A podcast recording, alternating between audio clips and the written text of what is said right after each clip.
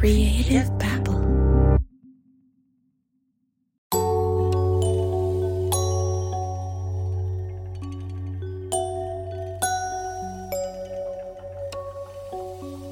At the Word of Faith Fellowship, deliverance is not something you ask for.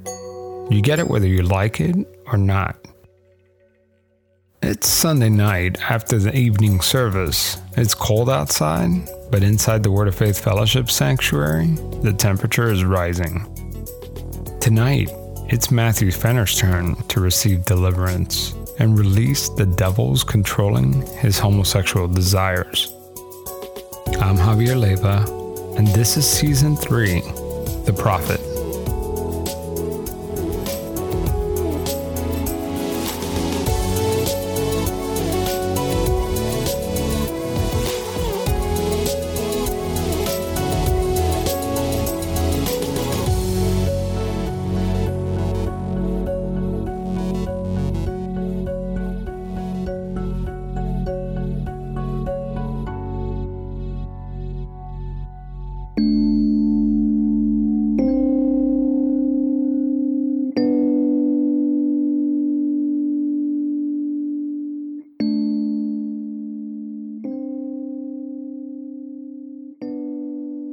Let's define gay as the Word of Faith Fellowship sees it. Let's say a man speaks to another man. Maybe he looks at him for too long or laughs at his joke. That can be considered gay. Maybe you're standing too close. It doesn't matter. If I'm a Word of Faith Fellowship member and I think you're gay, well, then you're gay. I don't have to prove it. I just know. And I can't let you suffer with those gay demons either. Oh no. I have to pray for you to get those gay spirits out of your body, and the way we pray at the Word of Faith Fellowship is through loud prayer. And it's not just me praying for you. Susie, Bobby, Roger, they're all going to join in, and pretty soon you'll have 20 to 30 people screaming at you. And like Jane told me, people could get carried away. So it's easy to imagine that this prayer can become a little bit more than just a scream. I might hold on to your shoulders and give you a gentle tug. Then I might punch you in the chest, and maybe my hands will creep further up. And before I realize it, my fingers are wrapped around your neck. This hypothetical scenario that I just painted for you is exactly what Matthew Fenner says happened to him. Witnesses say Matthew was leaving prayer service one night when nearly 24 people surrounded him in the sanctuary. He said they slapped, punched, choked, and screamed at him for hours. He claims they did this to expel his homosexual demons. Like sometimes there was, they called corporate prayer, where everyone would pray together. So that night was not one of those nights. This is Danielle Cordes. She was there that night. The church members decided it was time to pray over Matthew Fenner's gay sins.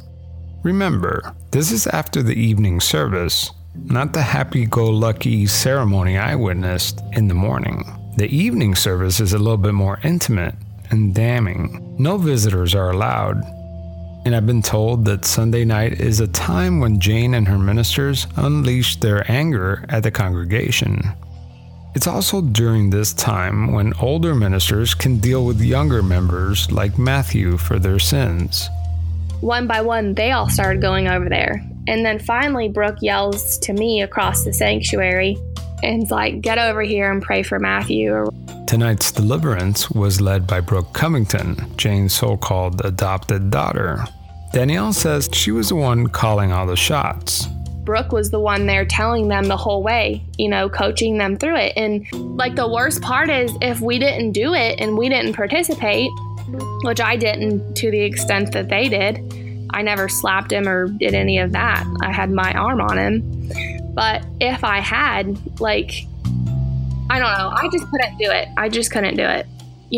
I knew that if I didn't participate enough, that I was the next one in the chair. And no one wanted that, So, it's terrifying. And people who know Brooke's style of worship say that she doesn't have time to deal with your devils. So when it's time to pray over you, it's going to hurt. Brooke barks at Danielle and demands her to join in. Danielle was terrified. They don't know how to talk to someone. They only scream at you. Are you going to let his sin drive him out of here? Meaning drive him out of the church. And so I was like, oh no, you know, because I didn't want him to leave because that would mean I'd never see him again. So I go over there and I have my hand on his back and we're praying. And it's getting really physical at this point. Like Sarah has her hands on him and is like pushes him backwards to where the chair tips back. And then yank, like as soon as the chair tips back, because she's standing over him in front of him, like yanks him back towards her. So at this point, like Matthew's face is like changing colors, like he's white. This wasn't like a 10-minute prayer session. They say this lasted for hours. And Danielle says that Brooke was orchestrating the whole thing. Brooke would like someone who was like tired in the center who had been praying for him. She would take them out of the center and bring another person in for the next one who had energy. Danielle says that Brooke would just rotate people in to attack Matthew. It was nonstop. Danielle says that one guy had his arm wrapped around Matthew and was just beating him in his chest. He was on Matthew's right side, and he had his arm around Matthew and had his hand in a fist and was just beating his chest. And they kept on saying, you tell us what you did. And he was like, nothing, like started crying. And so then Brooke at that point jerked him up by his arm and then shoved him down the aisle to where he like had to catch himself. Like I didn't really feel like he could handle much more of this, but they just keep going at it. And, you know, Brooke's like, I don't care if you have to stay in the sanctuary for 3 days. I don't care. You're going to stay in here till you tell your sin. I can imagine what's going through Matthew's head. How do I get out of this? If I yell stop, will they actually stop? Can he run for the door? Well, that's not going to work either because the church has security at the entrance and the driveway out of the church's compound is just way too long. Adam Bartley had his hands around his neck and was like squeezing him so tight. And at this point, I was like, this has got to stop. They're going to fucking kill him. And I was like, what do I do? So I was like, well, whatever. At this point, I'm just going to do it. And so I stuck my fingers under Adam's hand in between his neck and I peeled him off. And so he went to like go forward to tell Brooke that I did that. And I was like, wait. I was like, he had surgery. And he was like, oh, I'm sorry, I didn't know. And I was like, whew. Eventually, Danielle says that the beating suddenly stopped. Then Brooke Covington walked up to Matthew in the foyer. Matthew was cornered by the 5 ministers charged with the crime. Brooke demanded from Matthew to confess his sins. He told her he had unclaimed dreams about a man, and he hugged him in an ungodly way. Witnesses say that Brooke closed her fist and punched him with her ring, digging into his chest. Matthew gets up. They say Brooke then grabs Matthew by one shoulder and pushes him down and yells at him. You're going back there and we're going to get this out of you, she says. They begin deliverance. Witnesses say that they grabbed him by the arm, pulled him, punched him in the chest, and Matthew is sitting, crying, wondering how is he going to get out of this? They went out like 2 or 3 times to the foyer area and tried to get him to tell whatever he was supposed to tell. And then Brooke was like, it's still not breaking. Let's pray for him again. This scene lasted for 2 hours. And I mean, I think I got home at like 2:45 a.m. Matthew just starts thanking everyone for the deliverance. Anything to make them stop.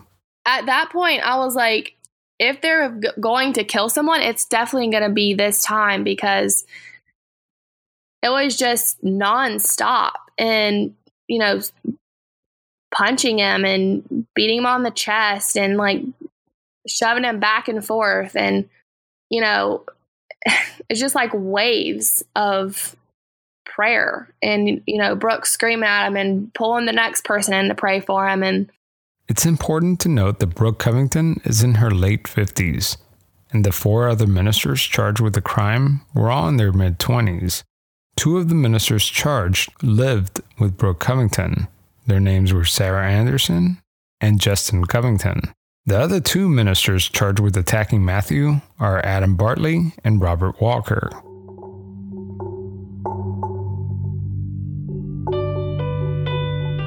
You know, one thing led to the next, and then ultimately it led to me escaping on the 29th of January. This is Matthew Fenner. And going to my grandparents' home, and then, living there, and that kind of started a whole new chapter, in my life. The next morning, his mom, Linda, and another church member showed up at Matthew's grandfather's house. That night after I left, and just kind of barged in, we're just like, what are you doing? Why are you here? It just became this whole yelling thing. Everyone's yelling at us. Why are you doing this? Why are you here? Do you not remember people that walk away from God's, works? They'll get, God's judgment will come on them. It's you're going to get cancer again and you're going to die if you stay at it, if you leave God's place. But it was too late. Matthew had already gone to the police, and he was eventually granted a grand jury investigation to determine whether criminal charges should be brought. Typically, these types of proceedings are secret, and the accused should have no knowledge of it, but somehow the word of the grand jury got out to Jane Whaley. They found out that I had gone before a grand jury, which is supposed to be a secret proceeding, but somehow they knew, and then they showed up the next day and were we want to meet with these people too, and they're we have witnesses that can say that otherwise to what Matthew's saying. They had Matthew's mother and his brother Maddie testify against him. But anyway, yeah, they had all these people that I cared for, come in. But yeah, my mom especially came in and was supposed to testify against me, saying, yeah, he's lying. I have firsthand knowledge to know that, what he's saying isn't true. Maybe the most shocking thing about this whole situation is that the five ministers charged with this crime have been awaiting trial for almost 5 years now. It's been one delay after another. The trials are currently being held up until the FBI and the SBI finish their investigation. It wasn't easy getting to this point. Remember, if this were a football game, the church is up by a lot, and the feds and state prosecutors have yet to put points on the board. Only recently have 3 church members pled guilty for an unemployment scam. How have they dodged so many accusations? Well, is it because they're innocent? Or is it because Jane Whaley is running all the plays with the local law enforcement? Originally, they came out and interviewed Matthew. And Joey Sisk at the time was a detective, and he was really adamant that, he was going to do this. And he was shut down. And whenever Matthew asked him why, he said the DA said no. And the sheriff said, no, I can't do anything they tell me not to do, period. This is a secret recording of Matthew talking to the detectives on the case. He wants to know why more serious charges aren't being filed. I've just been doing my research and all, and pretty much what that means is we're only going to be able to get misdemeanor for what they did, correct? Okay.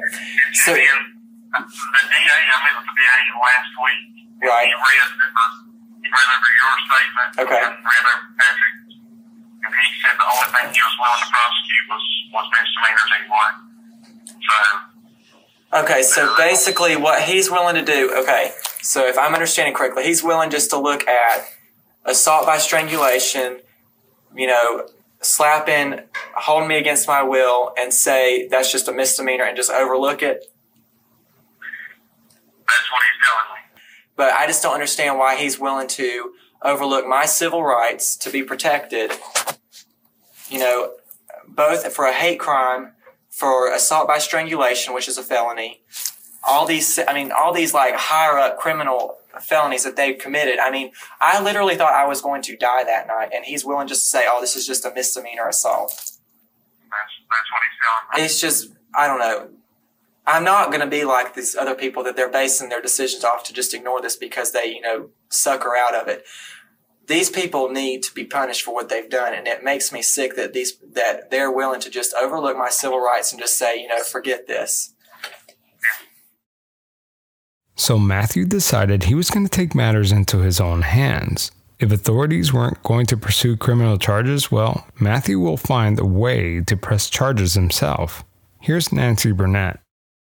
Matthew, John Huddle, we all always went together because going by yourself up there is just not a smart thing to do. So we would go, in a pack, and we showed up, and I had already told them all, we're not leaving today without this report.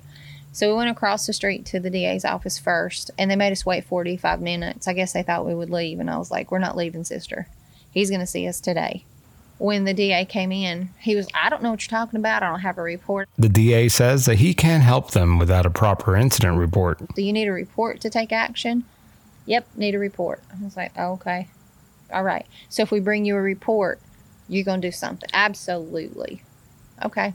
We would never been given a report before. I said, we're going across the street. So we walked right across the street. It's about as far from here as the building over there, maybe 20 or 30 feet from where we are. I don't know. Matthew Fenner and his supporters were able to find the one officer who didn't seem influenced or intimidated by the church. His name was Wayne Guffey. He happened to be the sergeant on duty that day. They let us through the door, walk around the corner, and there was Wayne Guffey. Matthew sat down. He started to tell him what was going on. And he said, not Matthew said, not I said, not anybody else said, he classified this as a felony case, assault by strangulation, kidnapping. After years of waiting, they finally got a new incident report, this time with some serious charges attached to it. We walked in, and we left there with a report that day. We asked for a copy of it. We took it right back across the street and said, here's your report. And when he saw us having the report made, I mean, all the wind was just out of his body. He was like, oh, my God, they've done it. Matthew Fenner waited years before we got his report done. He kept saying, go to the magistrate. The magistrate would say, go to the sheriff. The sheriff would say, go. I mean, it was just back and forth constantly. And I've never experienced anything like it in my life. Michael Davis, a former Rutherford County investigator, told the AP that this investigation should have taken months. He said they should have interviewed the witnesses. They should have gone to the church. They should have written a report and sent it over to the sheriff. He said that never happened. They just wanted this case to go away, and they never expected Fenner to push so hard. What they didn't realize was that Matthew Fenner was not backing down. Plus, he had the help of Nancy Burnett and his friends. So why would the district attorney at the time delay this investigation? This is Nancy Burnett again. Brad Greenway was the district attorney there, and he sabotaged cases intentionally. This is the same district attorney who's accused of giving Jane a heads up that a grand jury investigation was coming. But now, there's a felony on his desk. He just can't ignore it now. Eventually, the new DA, Ted Bell, called for a new grand jury and was able to indict Brooke Covington and the other church ministers. And while the state is preparing to take the church to court, ex-members say that Jane and her leaders were busy preparing for trial, too. Remember I told you that Jane's son-in-law was an assistant district attorney at a nearby county? Yeah, well, his name is Frank Webster, and another assistant district attorney who's also a Word of Faith member were accused of holding mock trials for four ministers accused of beating Matthew Fenner. So why is this a problem? Well, because providing legal advice and participating in a mock trial is illegal and could be considered obstruction of justice. Former member Rachel Bryant told the AP that one of the assistant DAs sat in for Matthew Fenner during the mock trial. Then Jane told everyone to stand where they were that night. Rachel said, "Some would point to his head and say, 'I put my hand on him right here.' Then Jane would start screaming, 'No, no, no, you did not do that. Your hand was not on his head.'" One by one, they reenacted what occurred that night. Frank Webster and the other assistant DA, both Word of Faith members, resigned their positions as prosecutors, and currently, the FBI is looking into the matter. The trial against Brooke Covington and the other ministers is expected to resume sometime soon, but I'm not holding my breath.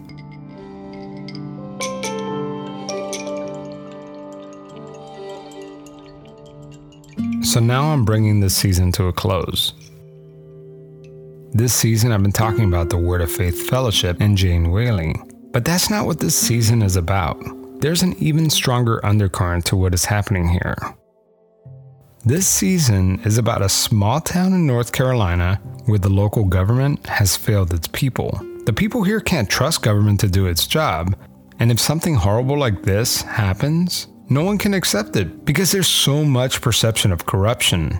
Now, I'm not saying that the police and the sheriff and the DA and the state investigators aren't doing their jobs properly. I'm just saying that even if they were, the public doesn't trust them. Think about it this way. We wouldn't know anything about the Word of Faith Fellowship and all its allegations if the government seriously looked into matters.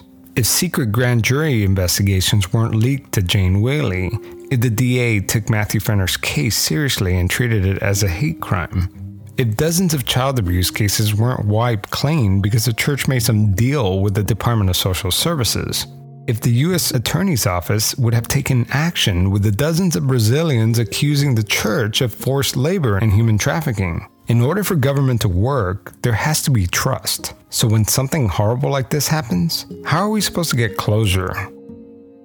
The church is slipping. Right now, 5 of its ministers are facing trial. Sure, it's taken 5 years to actually start the trial, but at least it's moving. And 3 of the Word of Faith Fellowship members have pled guilty to unemployment scams. Even Jane Whaley herself was named in one of the court documents. And there's even signs that her influence with local politicians is falling apart. Here's a secret recording of a prominent North Carolina politician talking about the church. So I think I've been there 2 or 3 times just for special events. Yeah. And I hate it. I hate going down there. I hate it. It's a 3-hour ordeal. They'll take you and they sit you on the front row and they have somebody with you all the time.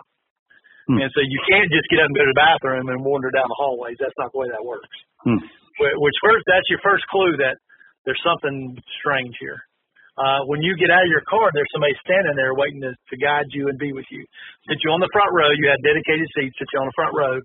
And then they do this. They'll do like a kid's singing for you, and it busts your eardrums. You're sitting on the front row, and the kids are screaming when they're singing, and it is torture. I made my daughter go with me one time. She was pissed. Yeah, it's crazy. I mean, what are they afraid of? I don't understand what they're so afraid of. What's this? All this. If you're not doing anything wrong, you shouldn't be afraid of stuff. That's the way I look at it.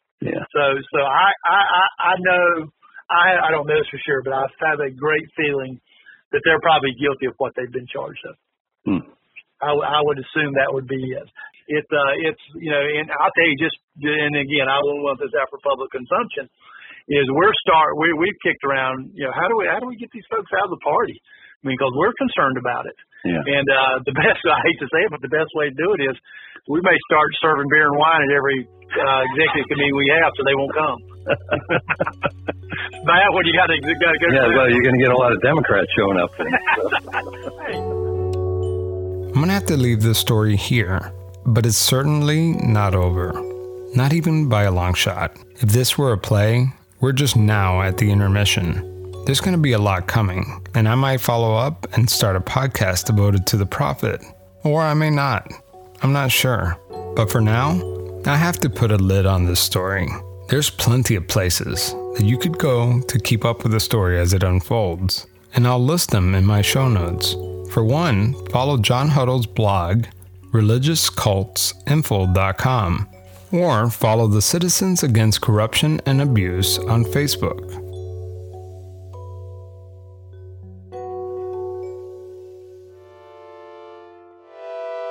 This has been a wild season, and there's more to come in season 4.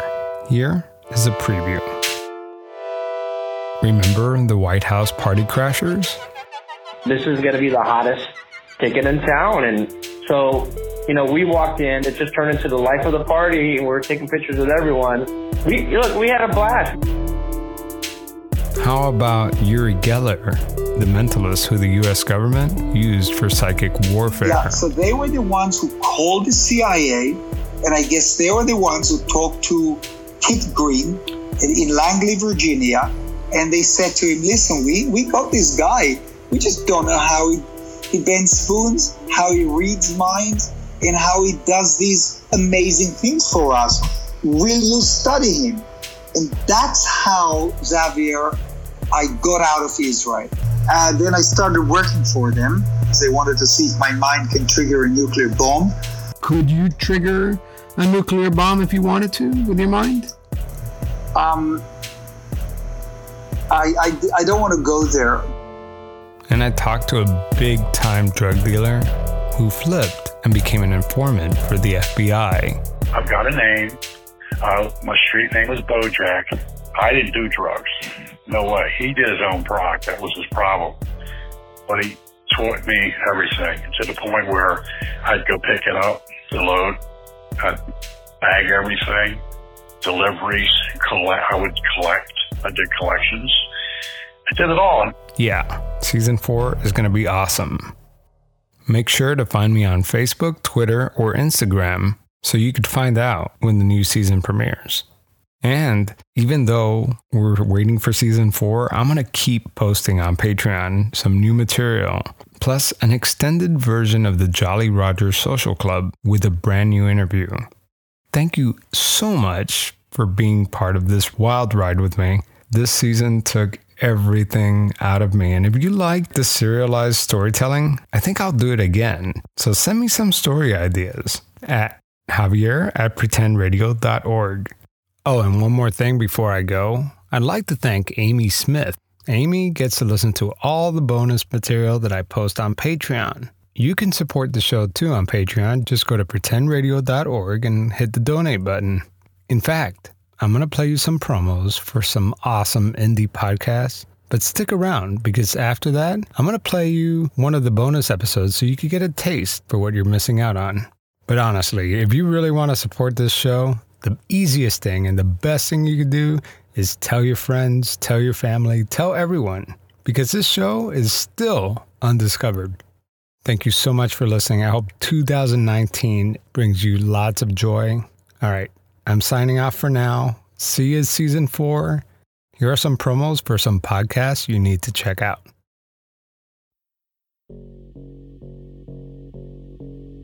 You've heard the stories about murder and homicide. But what about the rest of the crimes committed daily? What about the police officer who robbed banks during lunch, or the multi-million-dollar diamond heist? What about the assaulters, stalkers, and arsonists? I'm Lindsay, the host of Mugshot. Mugshot is a new true crime podcast that tells the stories of non-murderous crimes. Season 1 has begun, and new episodes release on Mondays. Mugshot can be found on most podcatchers and on social media at the handle @MugshotPod. I hope you'll join me, but until then, be on your best behavior, or you'll end up with your own mugshot.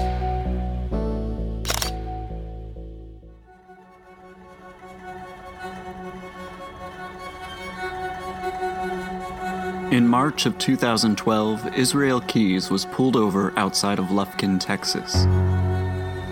And in that moment, hundreds of lives would be forever changed, including mine. Join me on this strange, terrifying, and emotional journey as I attempt to find the missing, understand a killer, explore the impacts of crime, reconcile with those left behind, and subvert the genre of true crime. In the FBI files, they found images of over 40 missing persons on his computers. I think it's fair to say that Israel Keyes had a fetish about missing people, which is why he wanted to ensure that his victims didn't get found. True Crime Bullshit premieres December 6th on Apple Podcasts and anywhere else you listen to podcasts. Go to www.truecrimebullshit.com for more information.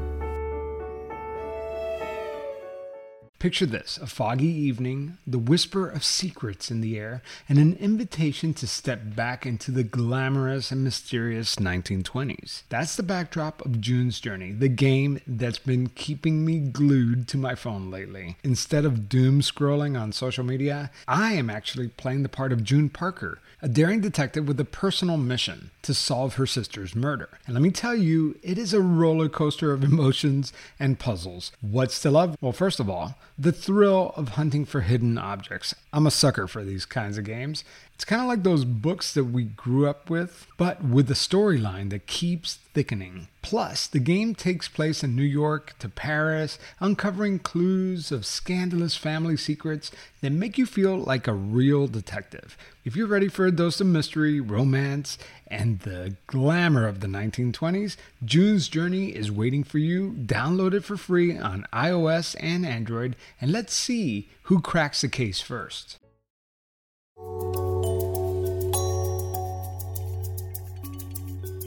There's only one attorney that I know of who's had the pleasure to stare Jane Whaley in the eye and make her squirm. It's my understanding that you are probably one of the few attorneys who have actually cross-examined Jane Whaley. Yes, I did. That was, I have to confess, the most fun I've ever had as an attorney.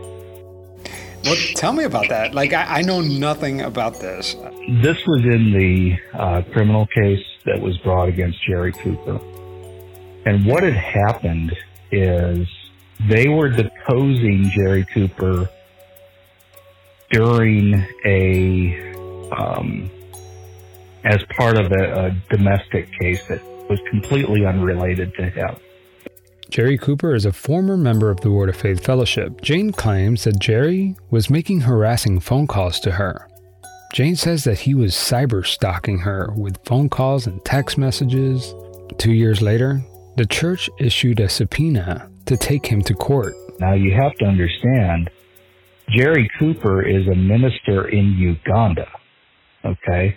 Mm-hmm. They somehow had tracked him down, served him with a subpoena to do this deposition. Jerry flew back to North Carolina from Uganda, and they went to court. And he asked Paul Dietz to represent him. The day of the deposition, things didn't go very well. And, you know, the Word of Faith had all of their leadership there and their attorneys and tried to put on their whole show. Now, I'm not easily intimidated, so I just kind of chuckled at the whole thing. You know, they tried to have their attorney make an opening statement and things like that, and I objected because, you know, the state represents in criminal charges. The DA was there, the assistant DA. I was going to ask. They sound like they're playing the role of the DA. I mean, yeah, they were trying to, but no, the judge wouldn't let them, and the DA wouldn't let them. So eventually, they put Jane up on the stand to talk about her involvement in the case, and I got to cross-examine her, and I really kind of wish that the regular rank and file membership of the church had been there, because if they would have, really the whole thing would have imploded, because they would have seen that she is just a human being, you know? She's not this godlike figure that she demands to be treated like. Because, you know, I would ask her a question, and she would just kind of ignore the question and start a rambling answer about something completely different. And so I would interrupt her. I'd say, ma'am, I'm sorry, no, you can't do that. You need to answer my question. And that really, she's not used to being questioned like that. She's not used to having her authority challenged. And she really kind of just fell apart on the stand. She did not make a compelling witness at all for her cause. And the upshot of it, the trial took a lot longer than it should have. It took probably 2 or 3 hours. It was in district court, so it was before a judge. It wasn't a jury trial. Right. And at the end of the case, the judge found he dismissed one of the charges of the close of state's evidence and found him not guilty on the other. And, yeah, it felt pretty good, to be honest with you. And as Jerry Cooper walks out of the courthouse, they served him with a warrant for his arrest. But they served him with that warrant at the end of the deposition. They had a sheriff waiting to serve him, and he was placed under arrest and put in jail and had to make bond. But in the end, the court ruled against Jane and the Word of Faith Fellowship.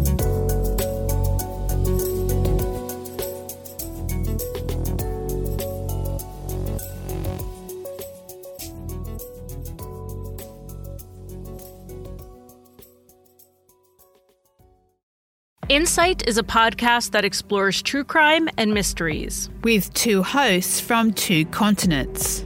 We recommend trying some of our recent episodes, like our episode on Sylvia Browne, where we take a critical look at the famed psychic and the cases she staked her reputation on. Or try our episode on Kanika Jenkins. After she was found in a hotel freezer, her death was ruled an accident, but her family does not want to believe it. We also recently covered the disappearance of Joan Riche. Does the novel she took out of the library point to the answer to the mystery of what happened to her? We also covered a case requested by many of our listeners, the circumstances leading up to the death of actress Natalie Wood. You can find Insight in your favourite podcast app and all across social media just by searching for Insight Podcast.